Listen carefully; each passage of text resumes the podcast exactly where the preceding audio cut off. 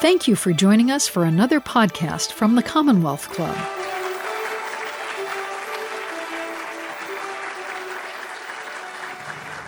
Hello and welcome to tonight's Commonwealth Club program in partnership with World Affairs. My name is Radiance Chapman, head of marketing for Jackson Square Partners, an investment firm based here in San Francisco, and we're delighted to be sponsoring tonight's Commonwealth Club program.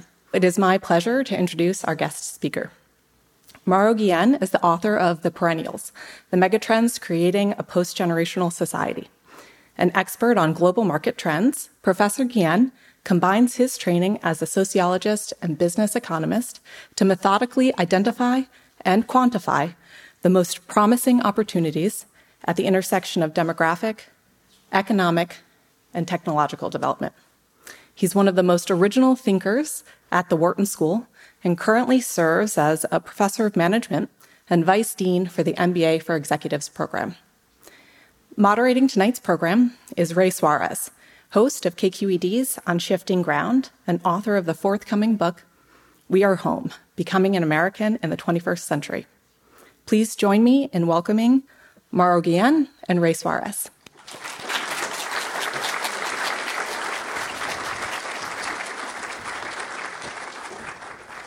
Professor, good to see you. Welcome to San Francisco. Oh, thank you so much for having me. It's an honor to be here, Ray. Well, everybody's going to read your book, all of present company, and they will come across a phrase, the multi-generational revolution. And I think we ought to start there because really it's the cornerstone of the book. Explain to us what it is.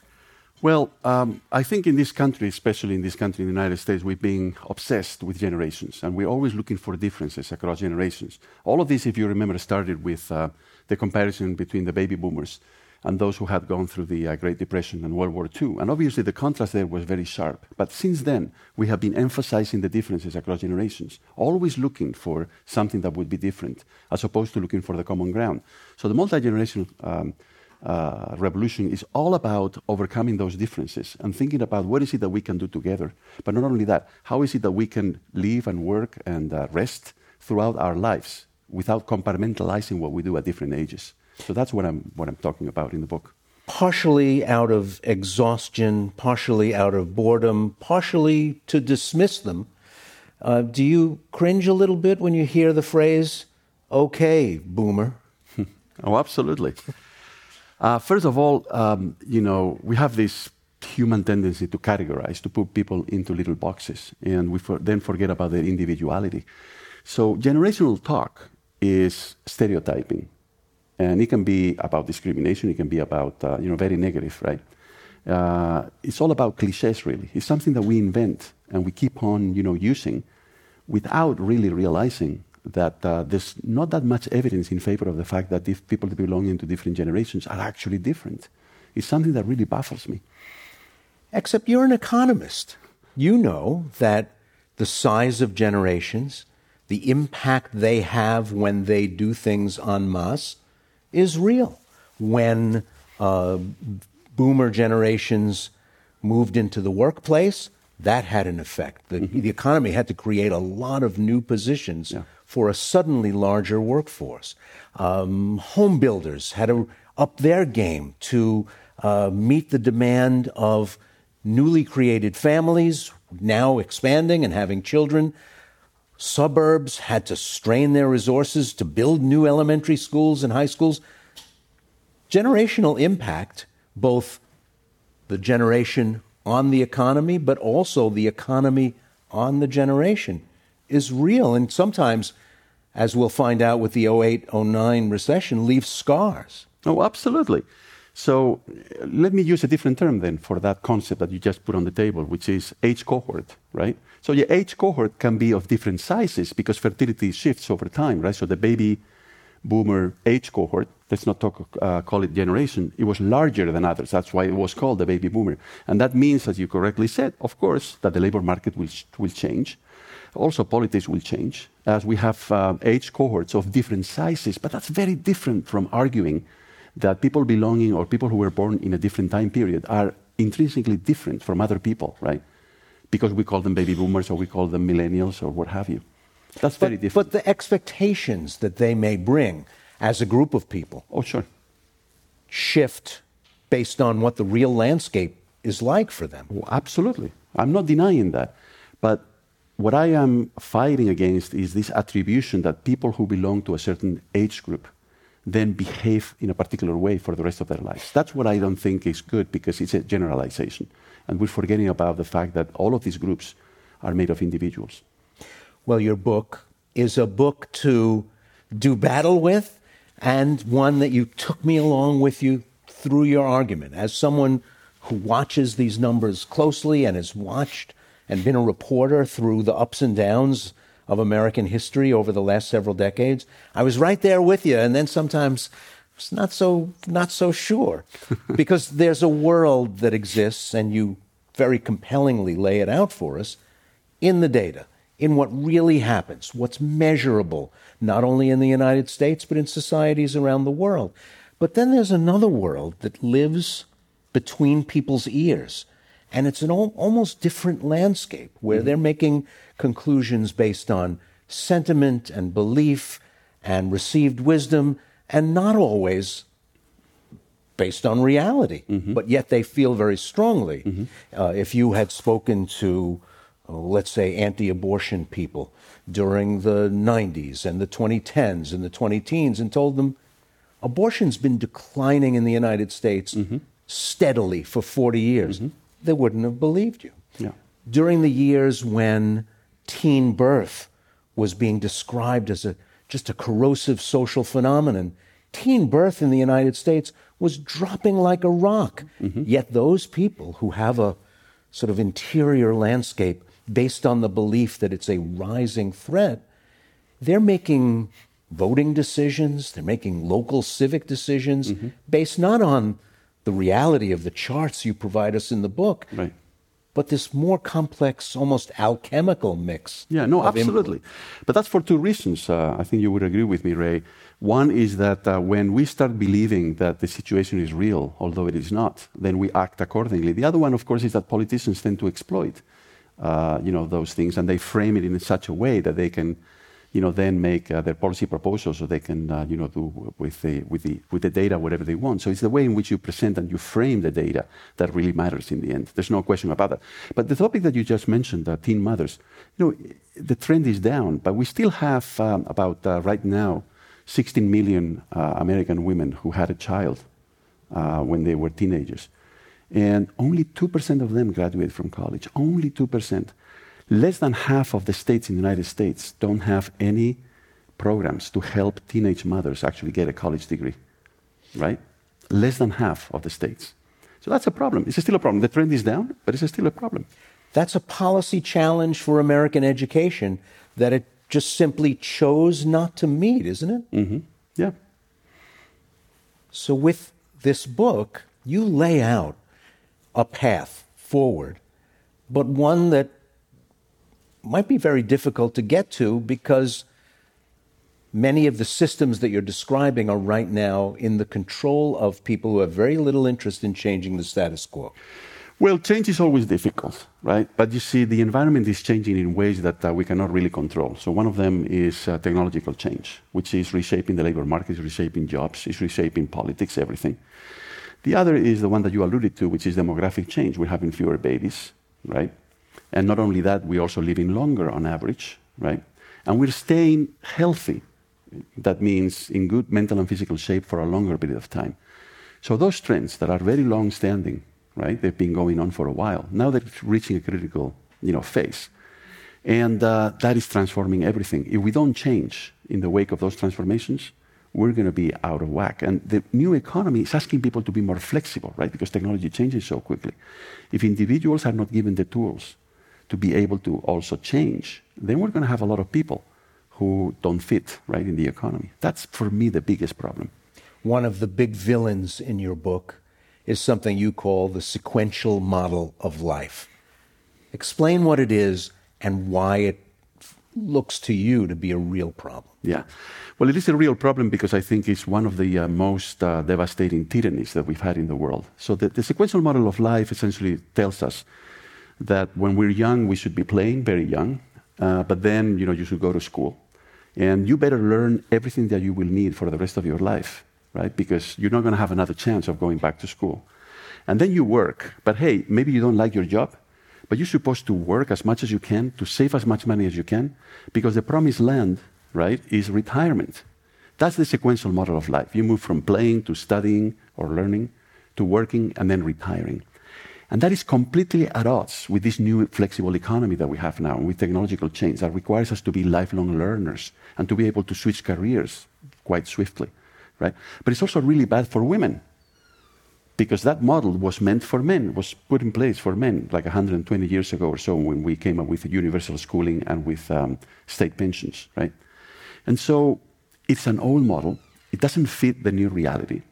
And it makes it very hard for people who take the wrong turn in their lives or make the wrong decision to recover from that bad decision, because you've missed a transition in life, right? So we need to move beyond that. The book is really a manifesto about that when you think about it. But one thing that is also clear is that if you decide for yourself, you know, the sequential model of life, as Professor Guillén points out, doesn't really work for me. So I'm going to raise my hand and volunteer to step out of that model. Yeah. We don't have a very forgiving society if you decide to do that. Oh, absolutely not. And this is reflected in all of the movies, like Rebel Without a Cause, and, you know, it permeates the entire culture. But think about how things are changing, though, Ray. So 40% of Americans who go into retirement eventually go back to either part-time or full-time job work. That's 40%. And 53% of Americans who retire early do the same thing. They go back to either part-time or full-time work. So things are starting to change. We're also seeing that, you know, about 30% of the American population now, of all ages, are engaged in some type of learning, mostly online. So we have 40-year-olds, we have 50-year-olds, we have 70-year-olds who are learning something now with new technology. Some of them go back to actual university campuses, but most of them use online learning. Things are changing, and they're changing because they have to change, because the economy now requires us to be so much more flexible. A lot of things have to change for us to not only break the tyranny of this sequential model, but actually build something new that fits the way people really live. That's a big ask, isn't it? Oh, absolutely. And it won't be easy. But what we need is essentially two actors to realize that that sequential model of life is not working. So one is the government and the other one is companies. The government because, well, the government employs a lot of people, but also because of the policies. And you see, the government, for the last 100 years, what it has been doing is classifying us into age groups and then telling us, oh, you're 15, you should be in school. Or you're 25, you should be working and saving for retirement. You're 67, oh, you should be retiring. That's wrong, because that's not making it possible for people to actually adjust to this new reality. And then companies, well, you know, they discriminate by age. They have an employee who's 55 or 60, and they're thinking about ways to get rid of that employee. That's wrong. People at that age, they have a lot of experience. And maybe they want to keep on working now that we live longer for another 20 years. Why not? Right? So we need to change organizations, and we need to change mindsets. Right? I mean, we're still thinking in terms of this sequential way of living our lives. And I think it's like completely obsolete by now. One of the terrifying things about turning 60 for men in America is that once they lose the primary job that carried them through their 40s and 50s, they have a terrible time finding another job. That next job won't last as long as they need it to, and their wages start to go down. That's right. And the benefits, and the job benefits also disappear. For women, it's a little different because they were, unfortunately, earning less throughout their tenure in the workforce, but they experienced less instability after 60 in comparison to men. But men, who often build their identity and their sense of self-worth and their idea about where they fit in society based on what they do and what they've done, find that time in their life to be just terrifying. No, absolutely. But, you know, not everything is doom here, right? I mean, we can always look for the negative things. I actually, you know, I would also like to send like a positive message, right? Which is that, you know, this model that I propose in the book, being a perennial, it's all about reinventing ourselves, right? It's finding meaning in what we do especially beyond a certain age. But it also has a message for very young people, right? Which is, hey, you're 18, don't think that you have to make up your mind as to what you want to be in life, and you won't be able to change, right? I think hopefully that will take off a lot of pressure from teenagers, right? So think about your life as a series of careers maybe that you will follow, because life is getting very long, and hey, the economy will change anyway. So it's not that you will be able to be active in the same line of work for your entire life, right? So I think it's all about thinking about life in a completely different way that I think can be much more fulfilling than the way in which we're living it now. But one of your core suggestions is that one of the ways we relieve the pressure on national old age pension systems is by making it possible for people to easily work longer. Mm-hmm. And that is swimming upstream from where we are now, where it becomes very hard. Absolutely, and especially in Europe.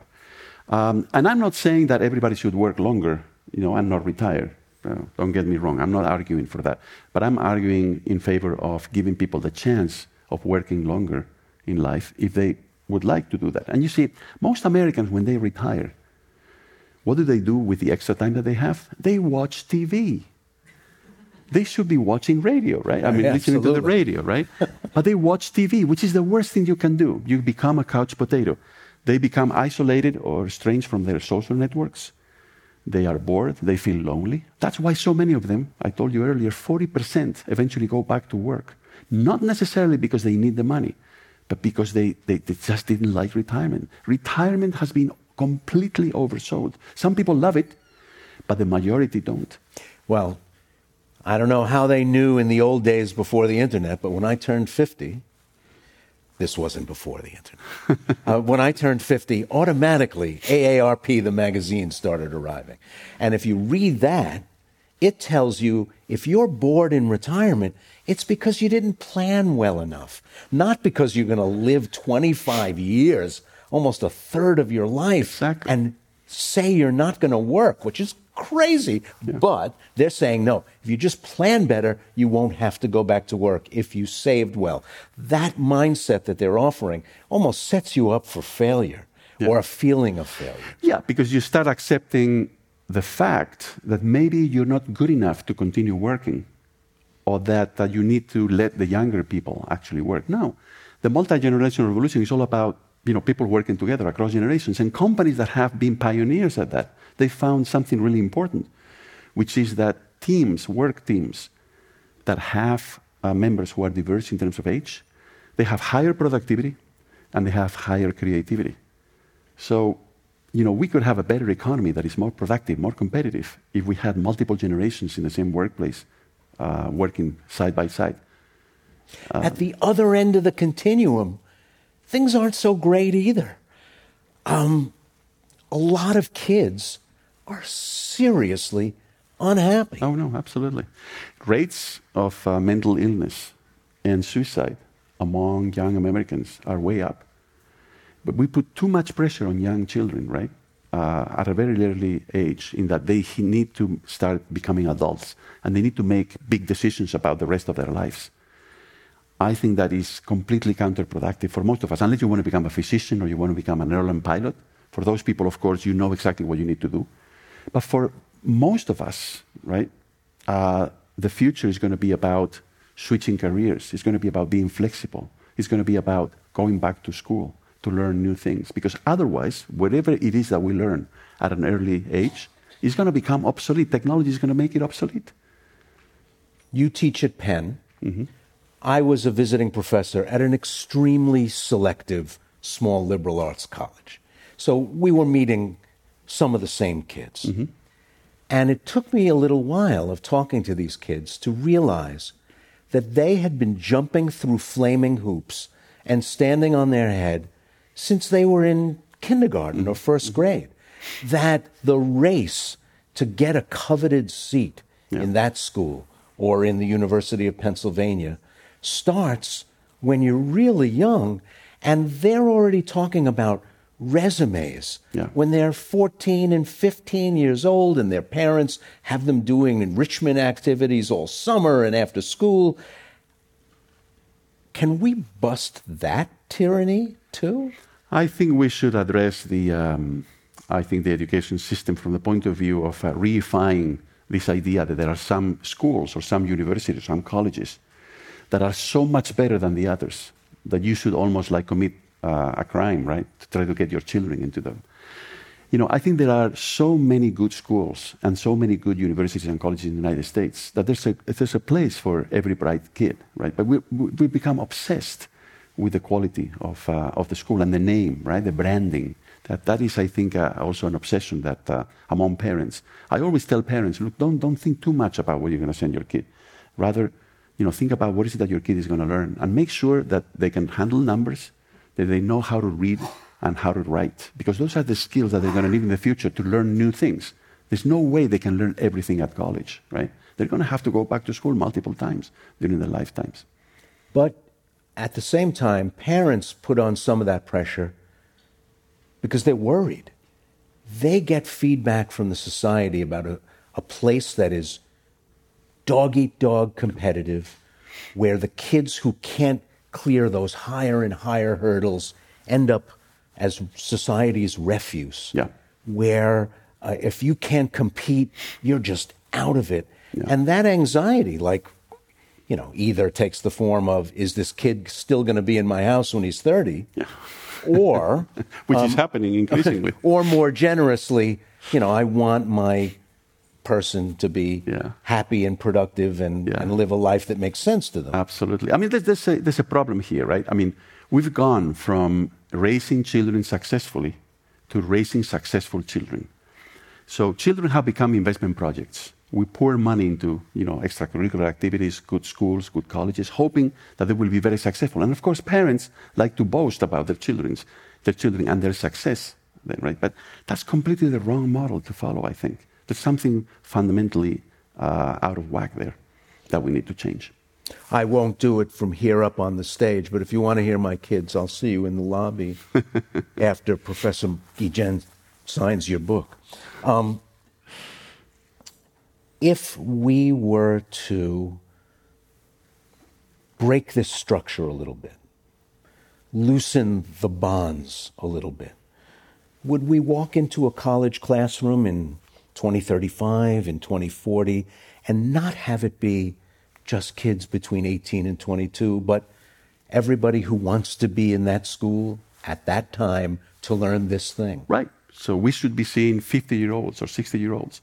But universities, like the one for which I work, are the worst at this, because we continue to classify people in terms of age, and we have different degree programs for people in each of those age groups. We have, you know, undergraduate degrees for people who are at most, 20 or 22 years old.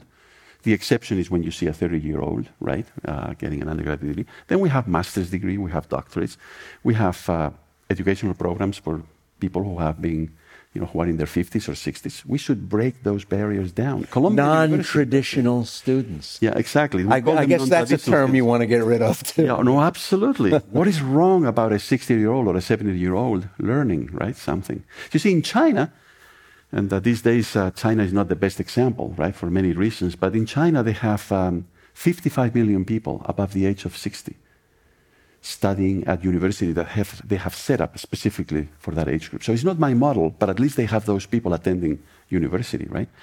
Because they retire relatively early in China. But of course, life expectancy is also very long, and you want them to do something. So they learn how to play the piano, and then they become piano teachers, or they do something that they like, and they go back and use those skills. But you illustrate in the book, when you talk about China, mm-hmm, that there's a little bit of house of cards there, because if you keep those over 60s busy, they're not going to be able to do childcare. for their own children. But they only have one child, remember, on average, right? So it is an issue. It is certainly an issue. But you see what some companies are doing here in the United States? They've realized that they need to hire people in their 60s and 70s because there's not enough younger folks now, right? And they have skills and they have experience and so on and so forth. And you know what benefit they're offering them? Grandparental leave, so that they can take care of their grandchildren.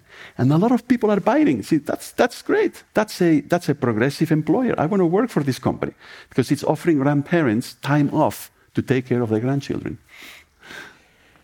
When I was digging down into some of your charts and some of your evidence, I was trying to think about the ways that the United States resembles and doesn't resemble other places in the world. And, you know, by 2050, most of the world's young people, or a crazily disproportionate share of the world's young people, are going to be in one place, in Africa. Mm-hmm. So they may have a different challenge from the one that China and South Korea are looking at right now, mm-hmm. no? Oh, absolutely. I mean, in Africa, you know, there's about 300 million babies who are going to be born between now and the end of this decade. So you need to feed them and you need to school them. And it's not obvious how they're going to do that. And you have to find jobs for them or create jobs for them a little bit farther down the road. If those things don't happen, then you're going to have immigration. So that's migration out of Africa, immigration into mostly, you know, Europe, where, as you know, it is a problem already, in the sense that Europe doesn't have the capacity to absorb that much migration because it doesn't have enough jobs either. So Africa, I think, is an interesting place where, better or worse, is going to be central to the future of the world. You're from Europe. Mm-hmm. Many of the countries that have benefited beautifully from social welfare programs, from being tied together in an economic compact called the EU, they have not responded to this wonderful life that they now live by having more kids. No. They're all the big ones are below replacement rate in their fertility. No. What's going on there, and what challenges grow out of that demographic anomaly? Well, look, I mean, we're having fewer and fewer babies in the world for a number of reasons. The list is quite long. But there is one of them that is the single most important one. And it's a good trend, which is that women are, now have better educational opportunities. When women stay in school, then they graduate from high school, and then they go to college, and then maybe they get a postgraduate degree, they continue, you know, working, and they have a career. What they do is they postpone having their first child. And here in the United States, for example, women now on average have their first child when they're like 29 or 30. So that means at most they will have one or two children, right? And the more educated they are, the more they postpone it. Oh, no, absolutely. In the United States, we have two kinds of women, like everywhere else in the world. Women without a high school degree, and they have on average 3 or 4 kids. And then women with a college degree in the United States. And you know how many kids they have on average? 1. That is America's one-child policy. You know, the America's one-child policy was to open the universities to women. And once you get a lot of women in university, because of the mechanism that I explained earlier, they postpone having their first child. So on average, college-educated women in the U.S. and many other countries around the world, they have one child. Is that good? Of course it is, but it has implications, right? The demographic, the decline in fertility has implications. But of course it's a good thing. We were wasting their talents before, now we're utilizing them. I have 2 daughters. I'm really happy about that. Right? This is a world now where women are getting ahead increasingly, although there is still discrimination. But the point is that this is a fact. This is going on. No matter how much money you throw at young couples, they're not going to have 5 children, like probably our parents did, right? They're going to have 1 or 2. So it's a very difficult problem to solve because people now have other expectations. They have other goals in life. That has changed in a radical way. And by the way, the same thing happens in Africa. College-educated women in Africa have on average one child. But most women in Africa don't have a high school degree, so they have 5, 6, or 7 children on average. To go back to the very beginning of our conversation, the universe that people carry around between their ears here in the United States includes the idea that people everywhere are having babies. Yeah. Fertility in Mexico has collapsed. Yeah. That's got some good parts to it, some challenging parts to it. But this idea that Mexicans just have tremendous numbers of children no longer true. Hasn't been true in a long time. Yeah. Maybe we don't want to have 5. How about 2? Yeah. Which would get us closer to replacement level. A lot of countries in the world don't have even an average of 2 children per woman. And that includes the United States, by the way. We've been below replacement, meaning 2 children, roughly speaking, per woman in the United States, since Nixon was in the White House. You remember those days? That was a long time ago. That was more than half a century ago. We've been below replacement. The only reason the U.S. has an expanding population is immigration, which is, I know, a very important topic for you. And it is for me as well. And one that we are still fraught about in this country. Oh, yeah. Instead of saying, well, people want to come here. People aren't clamoring to get into China. Yeah. They're clamoring to get out of China. Yeah. Yes, our population grows because of immigration. Immigrants tend to have more children than U.S.-born people right. do, at least for one generation. For one generation, exactly right. And we have benefited from the fact that countries, often countries with very scarce resources, have invested in their citizens, educated them, trained them, and where do they want to go? Yeah, no, absolutely. Look, we're very close to the Silicon Valley. Maybe people won't believe me, but the statistic is not in the book, but it's just worth mentioning in this context, is that 40% all of the ventures in the Silicon Valley who have gone IPO hired at least one founder or co-founder who wasn't born in the United States. Some of the biggest successes were founded by people who were not born in the United States, including companies that now have capitalization in the billions, right? That have reshaped the global economy. Now, immigrants are a positive force, especially if you have a rational immigration policy. Right? The problem, of course, is when you don't have an immigration policy. What we have is a patch of immigration policies right now, a patchwork, right? We don't have one single approach. We have all sorts of regulations that have been accumulated over the years. And as you know better than I do, it's a very difficult situation right now. You alluded to it, and I'm glad you did, that there's more than one American woman. Mm-hmm. And the lives that they live in these different parts of the country, in these different parts of the economy, have a tremendous amount to say about life chances and life choices. And as I read some of your suggestions, your projection into a future that's created by busting this tyranny of age and generationalism, I wondered whether some of these things weren't sort of upper-middle-class suggestions that won't necessarily work for working-class women. Yeah. No, this is a very important point. I'm glad that you asked the question. That is to say, is this book just for people who are already successful to make them even more successful, right? And the answer is no. I actually pay a lot of attention in the book and in most of my research to groups of people who have been so disadvantaged and that the current model is not serving well. So I would definitely put women in that camp, because I don't think the sequential model of life is good for women, right? Because, again, it's too inflexible. It's too much of a straitjacket for women. Women need a little bit more flexibility. Then second is teenage mothers. We already talked about them. But it's also foster care children. It's not a great model for foster care children because they also need another rhythm, to make get ahead in life. And also think about people who are recovering addicts. They've also made the wrong decision at some point in their lives, right? They need more flexibility in order to be able to catch up. So we have all of these collectivities. Together, in my calculations, about 60 or 70 million Americans right now. And they're not well served by the current system. Not at all. So I want to also help them. It's not just to make very successful people even more successful. Most do-it-yourself kind of books are that way, right? No, I want to help also people who have been sidelined by our way of life. Wouldn't it be necessary to take out some of the instinct for punitive policy? Mm-hmm. One of the ways we scare children into remaining in school is by promising to punish them if they don't. One of the ways we design policy to try to keep you on the straight and narrow. For instance, if you have a drug offense when you're a teenager, mm-hmm. your state won't give you scholarship money to That's attend right. the state university. Right. It should be the opposite, right? They should give you more scholarship money. Well, at least step back from that idea that if you do make a mistake, it has to shadow you for the rest of your life. Yeah.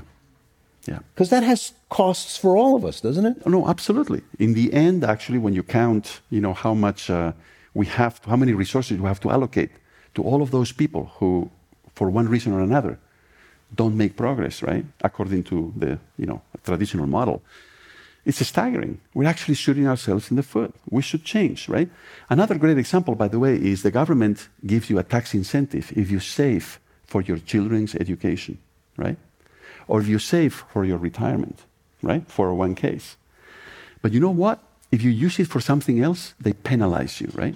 Heavily. And for example, I would actually argue, look, if you have saved in your 401k for retirement, they should allow you, the government should also allow you to use that money for education. Because maybe that would be better, right? That you spend your money not in retirement doing nothing, but rather that you spend it when you're age 50 or 60, learning a new skill and then working using that skill. So I think we just need to think about all of these issues in a completely different way. That's why the book, I think, is revolutionary from that point of view. But what people say and what they do, as you know, there's a gap, and it's a gap that's sometimes a problem. And you mention in the book that when you talk to young workers, they project that they're going to retire at 60, and often even younger. And in the real world, they don't. Well, look, we all have like very inaccurate assessments of what's going to happen to us at certain points in time. So, for example, we systematically overstate how much money we're going to inherit by a wide margin. Right? Most people, you know, including myself probably, we overstate how much money we're going to inherit. We also overstate, you know, the extent to which we're going to be able to live with a certain amount of money that we saved if we go into retirement. Most people don't make the right calculation there as well. So we're pretty bad in general about making calculations, especially about the future. But politics has not responded to the way these systems have not borne out. Well, not at all. But which politician, Ray, is going to tell you that the current system that we have in place for pensions is unsustainable? That person will lose the next election. And the best established finding in political science, as you know, is that politicians, their goal is to get reelected. That's the thing that motivates them, right? It's not making people's lives better. And this is a finding from throughout the world.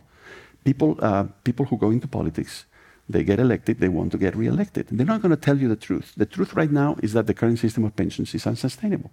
If they say that, nobody above a certain age is going to vote for them. And those people, by the way, vote at much greater rates than younger people. So no politician is going to tell you the truth about that. So between their unwillingness to be straight with the people and the disproportionate grip that older people have on policy, on politics, on the way the system operates, that's a recipe for stasis, isn't it? Well, it's a recipe for intergenerational conflict. So I discuss this in the book. What's important, I think, is to look for opportunities create opportunities so that generations collaborate with one another. That's why I'm in favor of generations going to school together, generations working together, because I'm hoping that that interaction will help us, you know, minimize those intergenerational conflicts, which are very, very clear. It's like, who's going to pay for all of those pensions? Who's going to pay for all of that healthcare? Well, it's got to be younger workers. This could create a huge problem, intergenerational problem. And we need to act now on that, as opposed to wait until we have a big political fight between the two groups.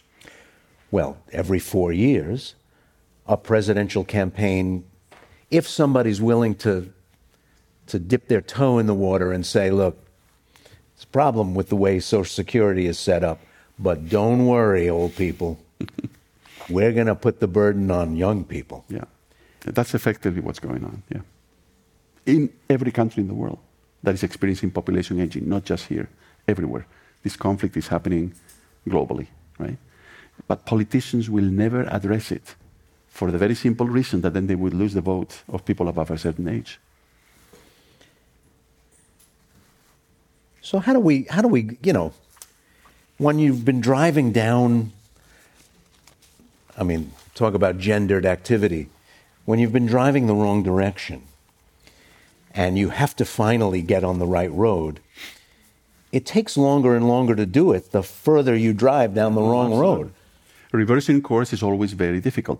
And you see, I think the ideas in the book are revolutionary, but I don't mean to say that we should stage a revolution tomorrow. What I think we should do is experiment with new arrangements. We should have, again, governments at all levels and companies experiment, for example, with hiring older workers, with having younger workers and older workers, you know, work together. You remember the movie The Intern, right? Lovely movie. I recommend it if you haven't seen it. It's really, really, you know, important for us to find that intergenerational sweet point where we can begin to overcome some of all of these issues. But somebody, is anybody ready to take a haircut on this? No. Well, some companies are doing it. And some governments, I think, around the world are starting to realize that this is a problem and that they need to take action now. Again, not change everything from one day to the next, but begin with pilot programs and with experiments.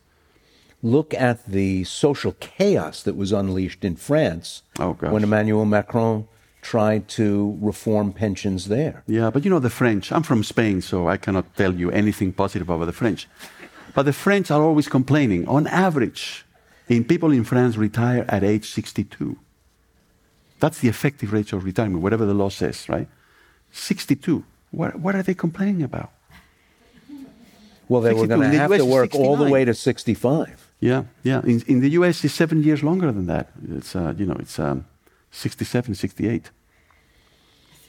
Well, what you're proposing is a massive lift politically. Oh, it is. And a gradual approach would seem to almost be required. Yeah. But evangelism also is required, isn't it? The idea that people have to understand why we're all going to embark on this thing. Well, absolutely. To understand what's in it for them. The first thing is to, change our mindset about how we live our lives and the fact that we're going to have to be learners throughout our lives. And then try to build bridges with other generations. I think that's really, really important. If not, we're going to get into intergenerational warfare very quickly. So at the end of your scheme, a 35-year-old at home won't be a failure. A 70-year-old living with his or her children won't be an imposition. And stepping in and out of school and the workforce at different times of life will be natural rather than a disruption to your life. Yeah. Fair? Well, I think you're pushing things too far, but it's not a criticism. I think it's a fair, wake-up call in that the name of the game here shouldn't be to try to reach a utopia, but rather to take steps that are realistic in this direction, right? So I'm defining like a utopia, right? What I think is really important, and I try to do that towards the end of the book, is to take steps in that direction, right? That I think is what's really interesting. But let me just tell you an example. Today I was having lunch with an alumnus from my school, and he was telling me that his brother started as a ballet dancer, not just any kind of ballet dancer. He actually made it into the American Ballet Theater company in New York City, the finest in the country, right? And you know what he's doing now, 25, 30 years later? He's the chief investment officer at Stanford University, running the endowment, one of the largest endowments in the world. He never finished high school. He was admitted at a college at an unusual age as a non-traditional student, right? And then after that, he thrived. Okay, and he has become the chief investment officer of no less than Stanford University. He was a ballet dancer. That's the kind of person, right, that we need in this new, changing global economy. It's an extreme case. Yes, but one that shows that the possibilities of what could be out there. Yeah. One of the structural difficulties is the way we've set up our elementary, secondary, post-secondary education system sort of shuttles you from one into the other. And if a kid has the temerity to say, I'm not ready or I don't want to, boy, we're not very forgiving of that kid. And if that person says at 26, now I'm ready, we're not very good then either. No. If the train has left the station and you're still on the platform, it's very difficult to recover from that. Not just in the U.S., everywhere in the world, given the system that we have. Very difficult. But you arguably could be learning, increasing your potential value, having the world make a little bit more sense to yourself, and also being clearer about what you want to learn. Mm-hmm. If you start college at 25 instead of 18. Oh, absolutely. Because you have more experience. But I think that would also be beneficial to people who are 18. So again, to have people of different ages going through college together, right? One of the most vivid passages in the book quotes a woman, says, "I'm 69 years old, and that means I am unemployable. I'm just too old. No one takes me seriously for a job, even in things I excelled at." Yeah. That, for an economist, that's just wasted capital, right? It's dramatic. It's absolutely dramatic. And poor woman, right, who finds herself in that situation. Poor men who find themselves in that situation. We're wasting talent. We're absolutely wasting talent. That's not good for anybody. We just spent 100 and however many years evolving a system around a 40-hour work week and a 5-day work week. And if at 69 you say, you know, if I could work 30 hours a week, I'd happily do it. But not. You don't get to come through the door and dictate your conditions. But that's why we need more flexibility also in employment systems. Companies need to think about what would it take to have that 70-year-old who has all of these amazing skills work for my company, right? It could be that it's a grandparental leave, right? Or it could be something else, like a shorter work. But are managers ready for that kind of flexibility? No, absolutely not. I mean, go back in time to General Motors or IBM in the 1950s. All of the employees were men, right, at some level. All of the managers were men. And they were supposed to make progress through the hierarchy, right, at certain points in their lives. And otherwise they would be falling behind, right? But, you know, both of those companies were bankrupt at some point, right? They didn't adjust. Now the world is very different. We need a completely different system if we want to be successful. Have you thought about the transition and how long it might take? Well, I think, as you said earlier, it has to be a gradual transition. It will take a long time, but the sooner we start, the better. Because the economy keeps on shifting and technology keeps on, you know, giving us surprises like, you know, AI most recently. It's interesting to me, you know, I grew up as a reporter in the Reagan years and the Thatcher years and preaching the gospel of market conditions create realities on the ground for enterprises and for workers and the Milton Friedman argument. And there are big forces that you describe in the book that should already be shaping the workplace and the university. Yeah. And they're not. Yeah. So apparently Homo economicus isn't that reliable. He doesn't always. She doesn't always work in her own best interest. But at some point I do believe in markets and in competition. And I think companies, perhaps also government agencies, will at some point understand that unless they tap into that talent pool that we were talking about, they're not going to be competitive. So I think in the end, the discipline of competition in the market will get us somewhere. I do believe in that, right? The companies will realize, hey, we're wasting, you know, the brains of half of our workers because once they turn 40, we no longer train them, we no longer give them opportunities to improve, right? And by the way, Thatcher and Reagan, two career switchers, not the best models for this, but Reagan didn't start as a politician, right, as we all know. And Thatcher was a researcher at Oxford University. She actually came up with the way to manufacture ice cream so that it would last longer. She was a chemist. That's why they call her the Iron Lady of soft serve in Britain, right? That's what she was called. So they're not the best examples. I don't agree with many of their policies, but they were career switchers. They reinvented themselves, right? They did. But here's an example. A society-wide game of musical chairs right now. Mm-hmm.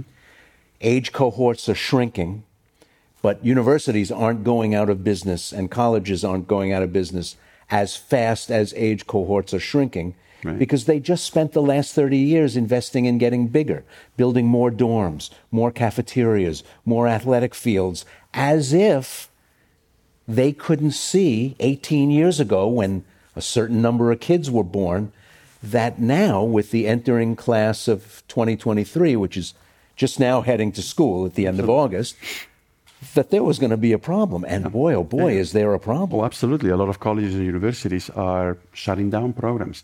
And to make matters worse, the U.S. has become less conducive to foreign students coming here, right? Visa issues and all sorts of other things. And so it's not just that the demographics within the United States, it's also that fewer international students are coming to the United States to study. And you know what? When you take a look at the balance of payments of the United States, the number one service industry in terms of exports is financial services.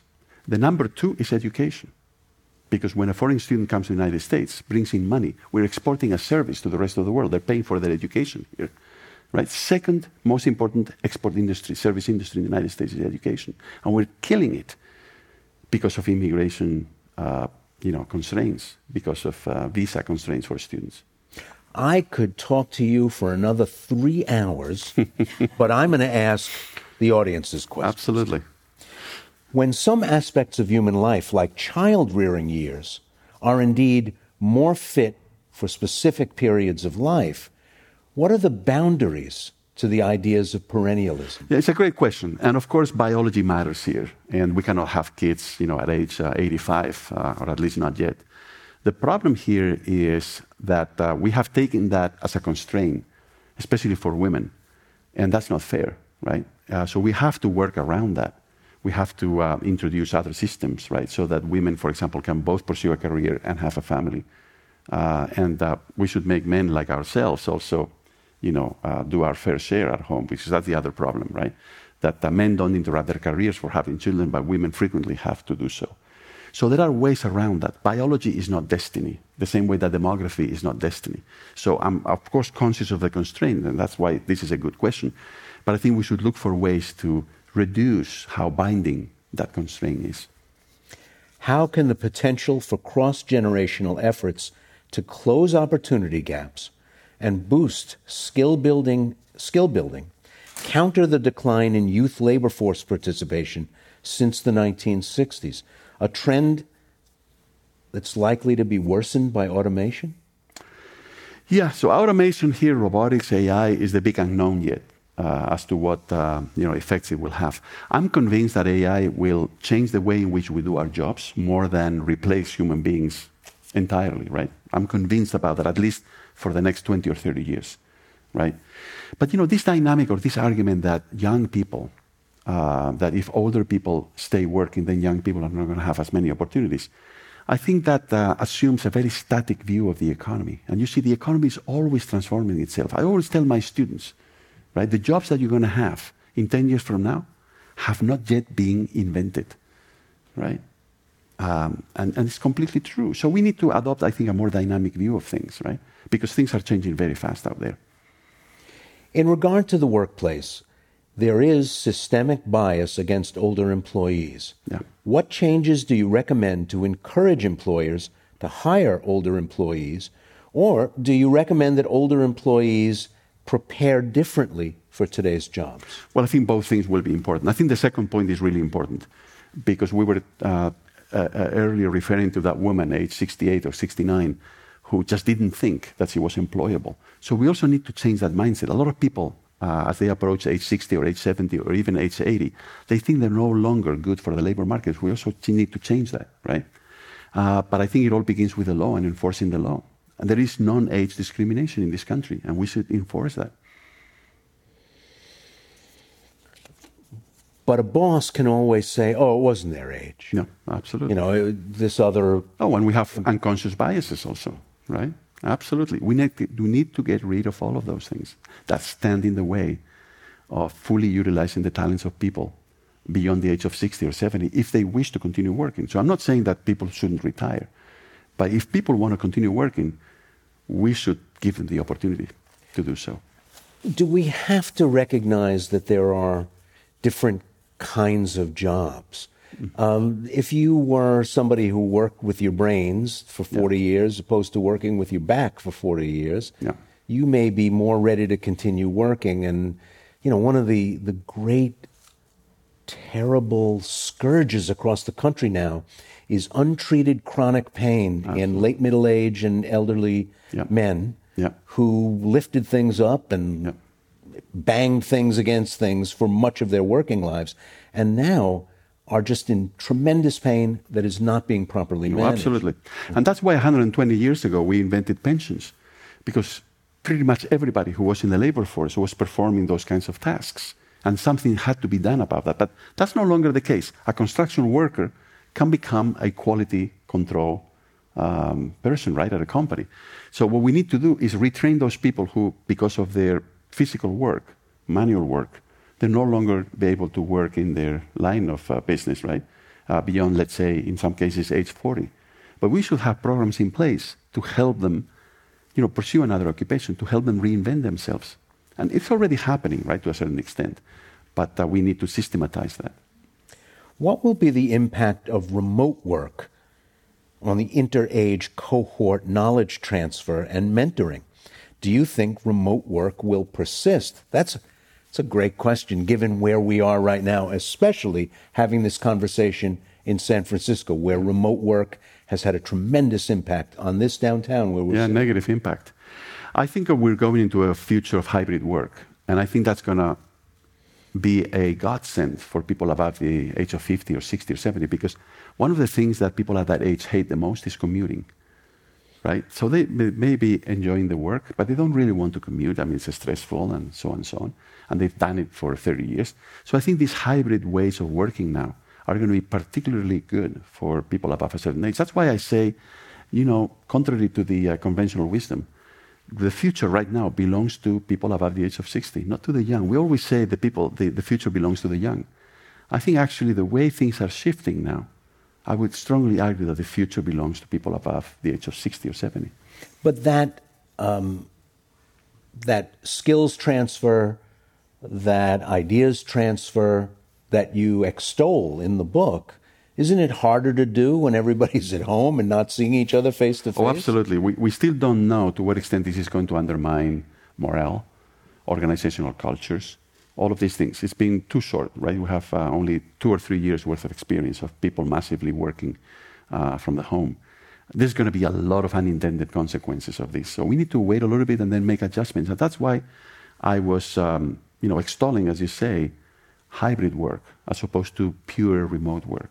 I think the future should be hybrid work. And by the way, it's also very good for the environment. Because we've got an epidemic of loneliness in this country, dangerous loneliness, loneliness that encourages people to abuse substances, kill themselves, and so on. Absolutely. And if you're working longer, but also more in a more solitary manner, that's not addressing the loneliness problem. That's making it worse. Not at all. Absolutely. That's why I think hybrid work should be the future, not remote work, not 100% remote work. What do you think of the Finland design learning model of education that encourages individual pursuits of interest? So I'm not 100% familiar with the Finnish model, but there are several countries in the world, including Finland, that have been very creative about helping people access education, access learning, at different stages in life for different reasons, even just for the sake of learning new things, not necessarily to, be employable. And I think that's absolutely the way to go. We are human beings. We love learning. We love socializing, as you just argued. We have taken that away from people above a certain age. Learning, we have taken it away from people above the age of 20, really, or 25, because we make it really hard for people above that age to go back into learning mode. That is not what human beings are all about. We have to change that.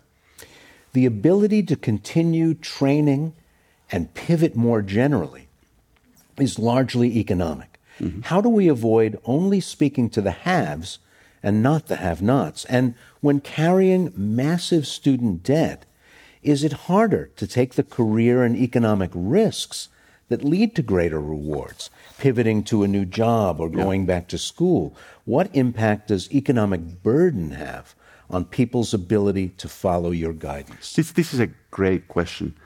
And look, I think it's very clear, although I work for an Ivy League institution, that there are non-Ivy League universities and colleges that give you pretty much exactly the same quality education, right, than an Ivy League institution at a much lower price, right? So you're absolutely right. The fact that some people are carrying these inordinate amounts of student debt makes them then want to work and save money and pay down that debt, right? So this is not working for them. It's not working for the country. We need to change that. We need either more scholarships or we need more people to decide that they shouldn't go into so much debt, that there's other cheaper options, cheaper in the sense of lower price, not lower quality, in terms of higher education, that will also get them the career that they want. So this is really important. I'm glad that this person asked that question. It's a great question, and it's that really the risk aversion part of it, I think, is critical. Oh, absolutely, because in other countries you don't have people just burdened throughout their adult lives by tremendous debt. University is free, right? Yeah, but university is also free here if you have a good university in your state. It's not free, but it's definitely less expensive than a private Ivy League institution. And people don't realize that. You were telling me earlier that you went to University of Virginia. It's a wonderful university. It's actually, at the leading edge in several disciplines in the world. But most people would say, oh, I'd rather go to an Ivy League if I can afford it, right? Or if I can get in. But then you will end your education. You're 23 years old, and you'll have half $1 million in debt, right? Some of people too, or 100,000 at least. Right. Are there countries or societies today that are moving toward your vision of a post-generational society, and are there others that are far behind? I don't think any country in the world right now is excelling at going down this path that I outline in the book in terms of the post-generational society. But what we do see in every country in the world is people who are going down that path. Individuals who, like this ballet dancer that I told you about earlier, have decided to embrace this way of thinking about life. It's just not necessarily, that you follow these stages. So that's where the challenge lies, and you've been asking me about this repeatedly throughout the evening, which is, how do we make it from point A to point B? That's the real challenge. But we have individuals, brave individuals, who are doing it, but how do we move society as a whole in that direction? That is the problem, that is the challenge. Well, that sends a strong signal when they see other people doing it. It sends a strong signal to individuals about their own decision-making, and if it looks like it's just too big a risk, they won't do it. They won't do it, absolutely, because the system right now is biased in that direction, right? And we were talking about government policies or laws and regulations earlier.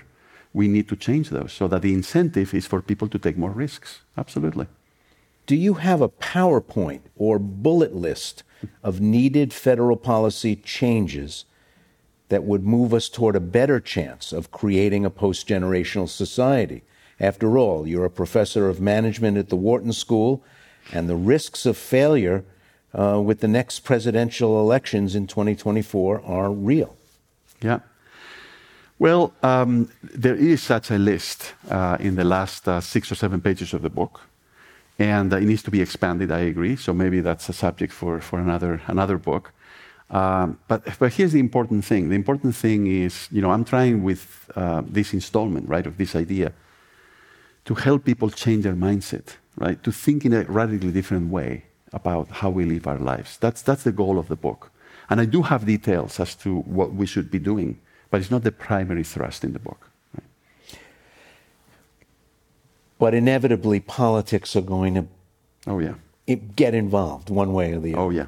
And if earlier you mentioned the disincentive for politicians to tell us the truth about the state of play. Who is going to talk to us about where things really stand to create the social sentiments that move politicians? Well, I think it has to be people who, think about these issues, they do research on them. And I hope that it's also activists. There's a lot of organizations out there, nonprofits, that are trying to put in place systems that I think would move us in this direction. There's a lot of, help groups that are trying to, make some of those people in their 50s and 60s more employable. There are nonprofits that are helping younger people also get the skills that they will need in this new global economy because schools are not doing it, right, for them. But it's the same as with immigration, Ray. So you know the immigration problem really well. I think we fundamentally misunderstand the benefits that we could get from immigration.